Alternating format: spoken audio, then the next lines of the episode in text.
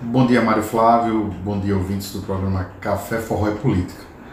Mário, essa semana a gente vai mais uma vez comentar sobre o Supremo Tribunal Federal, mas um comentário de forma diferente, um comentário já saudoso. Saudoso porque se despediu na última quinta-feira, realizando sua última sessão na mais alta corte do Poder Judiciário brasileiro, o então decano, o ministro mais antigo da referida corte, o ministro Marco Aurélio Mello. Ministro que, tendo se formado em ciências jurídicas e sociais no estado do Rio de Janeiro, isso em 1973, chegou a integrar o Ministério Público do Trabalho, em seguida chegou a ser juiz do Tribunal Regional do Trabalho daquele referido estado, e em 1990, quando seu primo Fernando Collor de Mello era presidente da República, indicou-lhe para ocupar a cadeira, uma vez que preenchidos os requisitos legais, conforme previsão do artigo 101 de nossa Constituição Federal, que disciplina que cidadãos brasileiros de notável saber jurídico e de conduta ilibada, com idade entre 35 a no máximo 65 anos de idade, pode então vir a ocupar uma das 11 vagas da Corte Constitucional de nosso país. Mas voltando ao ministro Marco Aurélio, que então se despediu, um ministro que sempre foi fiel aos seus votos. Então, muitos julgados, o ministro ele manteve a fidelidade a seus votos, muitas das vezes votos vencidos pela maioria do plenário do Supremo Tribunal Federal.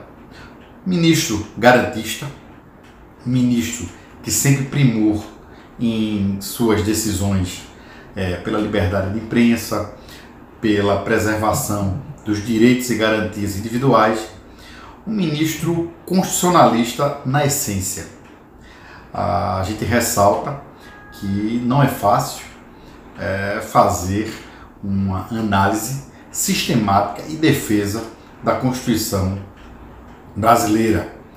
E a mais alta corte do Poder Judiciário brasileiro, ela tem essa função de intérprete da Constituição Federal. E Marco Aurélio Mello, nesse mistério, cumpriu com dignidade, cumpriu com lealdade ao texto constitucional durante os 31 anos que se dedicou à corte. Importante, mais uma vez, destacar o brilhantismo de vários votos proferidos pelo ministro Marco Aurélio Mello. Votos inovadores, votos que modificaram entendimento da Corte Constitucional, e justamente por conta em muito do seu posicionamento forte em relação às crenças que o mesmo detinha enquanto magistrado pelo Poder Judiciário e pela nossa Constituição. O ministro que inclusive manifestou-se já publicamente em relação a quem poderia a vir ocupar a vacância aí, em razão da sua aposentadoria.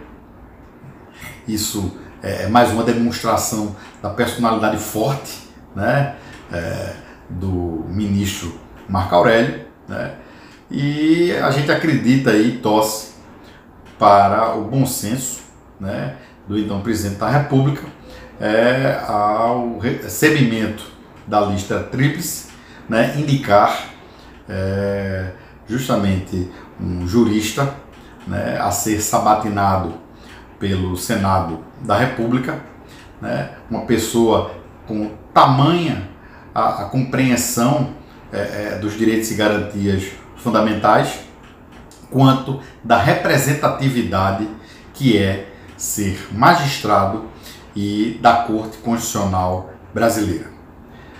No momento desses de polarização, é importante que cada vez mais nos aproximemos, enquanto cidadãos, do nosso texto constitucional, do nosso pacto social, aquele pacto tão bem defendido nos votos do hoje já aposentado ministro Marco Aurélio Mello. O que se vê é a dedicação do então ministro Marco Aurélio de apenas sair da cena do Poder Judiciário Nacional quando do atingimento da idade que impõe a aposentadoria compulsória, os 75 anos de idade. Ainda produtivo, né? A gente acredita aí que vai seguir contribuindo com o mundo do direito, contribuindo com o Brasil, mas agora sem a toga.